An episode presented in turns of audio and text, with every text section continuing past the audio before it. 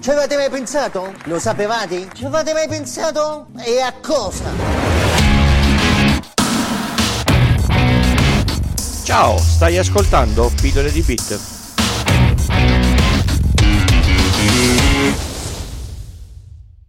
Ciao a tutti e bentornati all'ascolto di Pillole di Bit. Questa è la puntata 121 e io sono come sempre Francesco.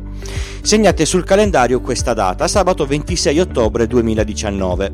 Per te che stai ascoltando il podcast molto tempo dopo la sua uscita, pazienza, se ti interessa parteciperai il prossimo anno, purtroppo il calendario quello è. Che cosa succede sabato 26 ottobre? È il Linux Day, una di quelle giornate come la giornata mondiale del bacio, della caciotta o della patata al cartoccio, ma è un po' più tecnologica, anche per chi tecnologico non è. Come di consueto, visto che questo podcast è dedicato a chi non è tecnico, ma vorrebbe saperne un po' di più, parto alla lontana. Fin dall'inizio dei tempi, dell'informatica, è stato subito chiaro che per far funzionare quelle cose chiamati calcolatori elettronici prima e computer poi, servisse qualcosa di generico su cui far girare i vari software. Quel qualcosa di generico è il sistema operativo. Il sistema operativo tra i vari strati logici dei quali è composto un, un sistema, un computer o un calcolatore, è uno di quelli che sta più in basso. Il primo strato, quello più basso di tutti, è l'hardware, di cui stiamo parlando nella miniserie dedicata alla struttura dei calcolatori. Il terzo strato è il sistema operativo, al, al secondo ci arrivo dopo. Il sistema operativo è un enorme pezzo di codice che permette alle applicazioni che girano su di esso di funzionare correttamente. Occhio, lo sto semplificando molto, moltissimo.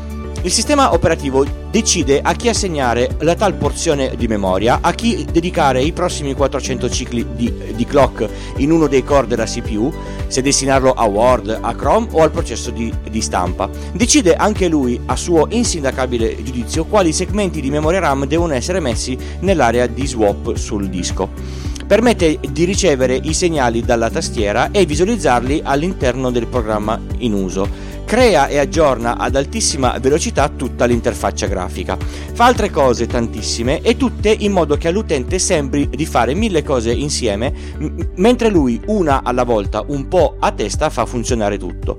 Quindi il multitasking è un po' una cosa inventata ed è una, una cosa che ci fa sembrare quello, quello che è. Il secondo strato di cui parlavo prima è quello dei, dei drivers Ogni produttore di hardware fa un suo software che si mette in mezzo tra il sistema operativo e la scheda elettronica in modo che il sistema ci possa parlare in modo corretto e coerente. Una piccola nota, spesso la colpa dell'instabilità di un sistema operativo non è colpa del sistema operativo stesso, ma di chi scrive male i driver e quindi rovina le comunicazioni tra hardware e, e, e sistema. Per questo, generalmente, i sistemi dove un solo produttore sviluppa hardware, driver e sistema operativo sono più, stabili eh, degli altri. Un esempio su tutti, per esempio, è AS400. I sistemi operativi più conosciuti in questi anni si contano sulle dita di una, di una mano. Windows, Linux, macOS, iOS, Android. Nel mondo degli addetti ai lavori ci sono altre decine di sistemi operativi, ve ne elenco qui alcuni in una lista assolutamente non esaustiva. Chrome, quello del Chromebook, è proprio un sistema operativo. Unix, da cui è derivato Linux, è un altro mondo di sistemi operativi. Unix è una cosa da cui è partita tantissima roba. OS 400, come dicevo prima, quello per i sistemi AS400 di IBM, Solaris che prima era di Sun, adesso è di Oracle, Cisco iOS per i router e gli switch di Cisco. Si chiama proprio nello stesso modo di quello dell'iPhone. Adesso arriviamo al Linux Day finalmente. Come detto poco fa, Linux è uno dei sistemi operativi più in uso al momento e ha una caratteristica che lo differenzia in modo specifico da tutti gli altri sistemi. Linux è open source, è software libero, ma non è come Dobby e un elfo libero, è una cosa diversa, scusate per la pessima battuta. Cosa vuol dire che è un software libero? Partiamo da un esempio di software non libero. Windows, che troviamo su quasi tutti i PC in vendita nella grande distribuzione, non è software libero. Lo comprate, lo trovate già eh, nel PC, quindi lo avete comprato con il, con il PC, lo usate come vi pare e, e piace, ma non potete andare a vedere come è fatto dentro. Tutto lo sviluppo è protetto e nessuno vi dirà mai cosa fa lui quando voi per esempio gli chiedete di scrivere il carattere H a a video premendo il relativo tasto sulla, sulla tastiera. Lo accettate così com'è. Se c'è un errore di programmazione al suo interno, l'unica cosa da fare è aspettare che Microsoft, l'azienda che lo sviluppa e lo, e lo, e lo vende, ci faccia una correzione. Cosa cambia con Linux? Per l'utente normale cambia l'interfaccia grafica, ne parleremo meglio dopo. L- la modalità di utilizzo è poco altro. Ah sì, non si deve comprare, si scarica e si installa. Per chi ne sa un po' di più cambia tantissimo, tutto il codice sorgente di Linux è liberamente disponibile al pubblico. Chi conosce la programmazione può andare a scartabellare milioni di righe di codice per vedere come funziona all'interno e se è bravo abbastanza può modificare una, una parte di questo codice per migliorare il software stesso e rendere la modifica disponibile a tutta la, la comunità oppure se ne fa una copia e si sviluppa la sua versione. Bene, ma ai fini pratici questo che cosa vuol dire? Ai fini pratici i vantaggi sono essenzialmente due, ma ce ne sono poi molti altri. Il primo è che essendo tutto codice pubblico è impossibile che qualcuno inserisca del codice malevolo, verrebbe scoperto da chi ci lavora e questo codice avrebbe vita breve. Un esempio pratico e molto banale. Se io mi metto lì e sviluppo un pezzo del sistema che prende tutti i tasti digitati sulla tastiera e li invia sul mio server, qualcun altro nella, comuni- nella comunità se ne accorgerà, toglierà questo pezzo di codice e prenderà anche provvedimenti nei miei confronti, ovviamente. Se Microsoft facesse questo, nessuno se ne accorgerebbe, tranne cercando di fare reverse engineering nel traffico che esce dal PC e va verso determinati server. Insomma, è molto più difficile. Il secondo è una questione di sicurezza. Come già detto più volte in questo podcast, i software sono complessi e tutti i software complessi hanno dei bachi, degli errori, dei dei problemi. Anche Linux ovviamente non è esente da tutto questo. A differenza di Microsoft, chi gestisce il codice sorgente sono delle grosse community di sviluppatori. Se esce un, un, bug di Windows, si devono aspettare i tempi di Microsoft per avere la correzione. A volte è successo che Microsoft stessa ci mettesse anche dei mesi per falle tutto sommato gravi. Se il codice è aperto e si scopre un bug, sicuramente qualcuno della community ci lavora per una notte e lo e lo sistema. Se non lo fa lui perché lui dormirà, potrà farlo qualcun altro e così via. Ma quindi Linux è meglio di tutti gli altri? Qui si potrebbe prendere una deriva che odio, ma la odio proprio tanto, quella della guerra tra i sistemi operativi. Non procederò quindi su, su questa linea, io uso tutti i, i, sistemi indifferentemente e scelgo, quando posso, quello che mi è funzionale per l'attività che sto facendo. In ambito desktop nessuno dei tre è il male assoluto e nessuno dei tre è il bene assoluto. Hanno tutti pregi e difetti, per questo non tollero chi dice che questo o quel sistema eh, operativo è una merda o è quello perfetto. Torniamo a parlare di Linux.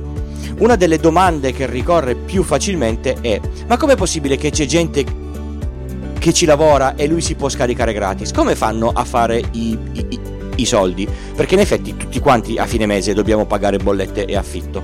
La risposta è piuttosto banale. Anche i fili elettrici dell'impianto di casa sono liberi, puoi aprire la cassetta e lavorarci, però magari fai saltare tutto, incendi casa oppure rischi di morire perché prendi la corrente. Quindi chi lavora su Linux come gli elettricisti post porta a casa lo stipendio facendo assistenza.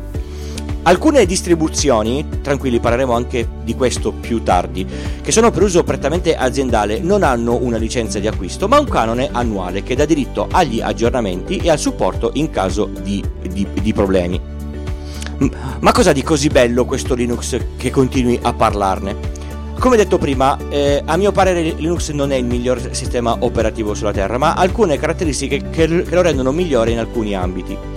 Linux, che è derivato da Unix, è talmente versatile che a partire da lui, Linux, adesso abbiamo un sacco di sistemi che non sappiamo neanche essere eh, derivati da questo sistema. Android è derivato da Linux, ad esempio. C'è molto più Linux nel mondo di quanto si possa credere. Alcuni tipi di server che ci sono nel mondo sono Linux perché in alcuni tipi di servizi Linux va molto meglio di Windows. Alcuni router al loro interno hanno versioni ritagliate di Linux, specifiche per fare e gestire il traffico dati. Linux ha un'altra caratteristica che lo differenzia profondamente da Windows e da, e da macOS, le distribuzioni. Visto che il codice sorgente è libero, come abbiamo detto prima, ci sono stati più gruppi, o meglio community, che lo hanno preso e ci hanno sviluppato la loro interpretazione. Da qui sono nate decine e decine di distribuzioni, dalle quali ci sono le derivate e le derivate delle derivate. Insomma, un vero casino. Nelle note dell'episodio vi lascio un link a un'immagine che fa vedere un grafico molto dettagliato di tutte le distribuzioni e le relative derivate. Se lo stampate un a zero non basta. Le distribuzioni più comuni sono eh, SUSE, Red Hat e Debian. Per i puristi eh, ci sono la Gentoo e Slackware. A mio parere una delle più semplici dal, dalla quale iniziare è Debian, che ha altre derivate come la famosissima Ubuntu che di suo ha altre derivate a seconda dell'interfaccia grafica. Già perché su Linux si può scegliere di avere interfacce grafiche differenti, ma talmente differenti che sono dei veri software che si appoggiano al sistema operativo nudo che ha solo la riga di comando. E ve lo, ve lo, dico e ne sono fermamente convinto, saper usare la riga di comando di Linux mette a disposizione una potenza inimmaginabile. Le più, le più famose in- interfacce grafiche o desktop environment che si sentono nominare sono eh, KDE, GNOME, Unity, XFCE. Ognuna ha le sue caratteristiche che se mi metto a elencarle questa puntata finisce fra, fra tre giorni o forse non prima del Linux Day. Avete scoperto qual è il primo enorme problema per chi vuole eh, approcciare a questo sistema operativo per la prima volta.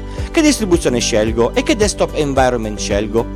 Il secondo è il, il secondo dubbio che ci si pone è ma come lo metto senza fare danni ai miei dati e senza perdere la possibilità di usare il mio PC come facevo prima? Adesso arriviamo alla vera domanda, l'unica domanda che ti devi porre alla fine di questa puntata. Non sarà la domanda sulla vita, l'universo e tutto quanto, ma un, ma un pochino si avvicina. E la risposta non è 42. Perché dovrei andarmi a cercare rogne e provare questo Linux di cui parli da inizio puntata e sono già più di 10 minuti? Farò di più. Vi fornisco tre motivi perché sarebbe da provare e tre per i quali magari è meglio che si lasci perdere. Per chiarire, sono i motivi che penso io, non, non sono dei motivi scientifici che, che, che sono condivisi da tutti quanti. Secondo me dovresti provare Linux perché sei una persona curiosa e hai voglia di provare cose al di fuori della tua comfort zone. Sei uno sviluppatore e vuoi provare tutti i milioni di tool che Linux mette a, a disposizione. È una cosa pazzesca, sono tantissimi e sono tutti molto fighi hai un vecchio PC con XP o Windows 7 e lo, e lo, vuoi cambiare, ma non ti va di comprare un PC nuovo. Linux funziona alla perfezione anche su PC vecchi, molto vecchi. E ricorda, se hai XP o Windows 7, tu il sistema operativo lo vuoi cambiare, anche se pensi di non volerlo. Spero di essermi spiegato. Non dovresti provare Linux invece perché non hai tempo di metterti lì a imparare una cosa nuova, hai poco tempo e il PC che hai ti va molto bene. Lavori in ambito grafico o di montaggio video, spiace dirlo ma Linux sta un gradino più in basso, non c'è Photoshop e GIMP non è all'altezza, non c'è Premiere né Final Cut Pro X. Vuoi un computer senza pensieri che sai sempre che parte, non si ferma mai e non ci sarà bisogno di mettere mano per sistemarlo ogni, ogni tanto. Linux è un po' così, per certi versi è più orientato agli smanettoni. È un po' come una, una macchina da corsa che bisogna metterci le, le, le mani. Vi aggiungo un terzo motivo e mezzo. Se volete fare del videogame a alto livello, cioè non giochini banali ma roba veramente seria su, su Windows ci sono pochissimi giochi mettetevi l'anima in, in pace quindi ora parliamo del, del, Linux Day, che dopo un quarto d'ora direi che è anche il caso visto che la puntata si chiama così. Il 26 di ottobre 2019 in tutta Italia ci saranno eventi divulgativi per chi è smanettone, per chi non lo è, o per chi è semplicemente curioso. Ci sono talk, prove sul campo e un sacco di altre belle attività. La più bella di tutte è il LIP, Linux Installation Party. Si fa il, il backup dei propri dati a a, a, casa e ci si assicura che il backup sia funzionante, mi raccomando. Si porta il proprio PC al Linux Day e si chiede l'installazione di Linux in parallelo al proprio sistema operativo, nel senso che l'accensione del PC eh, questo chiederà parto con Linux o con Windows. A questo punto si può provare a testare con mano se questo sistema operativo fa, fa per voi oppure no. Io sarò al Linux Day di Torino che si tiene dalle 14 alle 18 presso il Toolbox in via Egeo, zona ospedale mauriziano. Eh, terrò un talk se tutto è confermato alle 17 e parlerò di una cosa che con Linux c'entra poco, c'entra più con G-Cookies, ma è nella, è nella sezione miscellanea, quindi una deriva sempre tecnologica rispetto al sistema operativo. Gli altri talk che potrete vedere sul sito linuxdaytorino.org spaziano dall'introduzione per chi non sa proprio nulla fino a cose più approfondite come il riconoscimento vocale o la creazione di un cloud personale alternativo a Dropbox o a Google Drive. Mi raccomando, vi aspetto lì e se non siete di Torino andate sul sito linuxday.it per vedere qual è l'evento più vicino a casa vostra, ce ne sono decine. Un'ultima nota prima di chiudere. Il vero nome di Linux è in realtà GNU Linux, dove GNU sta per GNU is not Unix questi nerd amano parecchio la ricorsione. Perché non è Unix? Perché Unix non è software libero, Linux invece sì. Vi ricordo come sempre che trovate tutte le informazioni e i contatti relativi a questo podcast sul sito pillole di bit col punto prima dell'it. C'è l'intero script della puntata da rileggere e i link utili in modo che possiate usufruirne in maniera comoda. Potete contattarmi in un sacco di modi diversi. L'account Twitter pillole di bit, la mail pillole di bit gmail.com, il gruppo Telegram pillole di bit col punto prima dell'it barra Telegram, il canale Discord che è un po' smorto, pillole di bit col punto prima dell'it slash Discord, il forum sul sito. Rispondo a tutti e sono attivo in entrambi i gruppi di discussione. Se volete partecipare attivamente al podcast trovate sul sito i link per le donazioni. Ci sono molte piattaforme e modalità, potete scegliere quella che vi piace di più. Se, se, donate almeno 5 euro compilate anche il form con i vostri dati e vi spedisco gli adesivi del podcast a, a casa. Ringrazio tantissimo chi sta partecipando, chi ha partecipato e chi ha intenzione di partecipare. Si può ascoltare il podcast in live mentre eh, lo sto registrando, normalmente la domenica sera alle 21.30. Al termine della puntata chi c'è può fare domande inerenti alla puntata stessa. Se lo so, rispondo. la diretta è sia su Discord che su Spreaker o più semplicemente dalla home del sito pillole di bit col punto prima dell'it. Registro anche altri due podcast, G-Cookies e A Torino. Se vi va potete fare un salto anche lì. I link sempre nelle note dell'episodio. Oggi mi sono dilungato un po' troppo, direi che il tip salta poi alla, alla prossima puntata. Bene, è proprio tutto, non mi resta che salutarvi e darvi appuntamento alla prossima puntata o al Linux Day se, se volete venire a trovarmi a, a Torino. Ciao e grazie.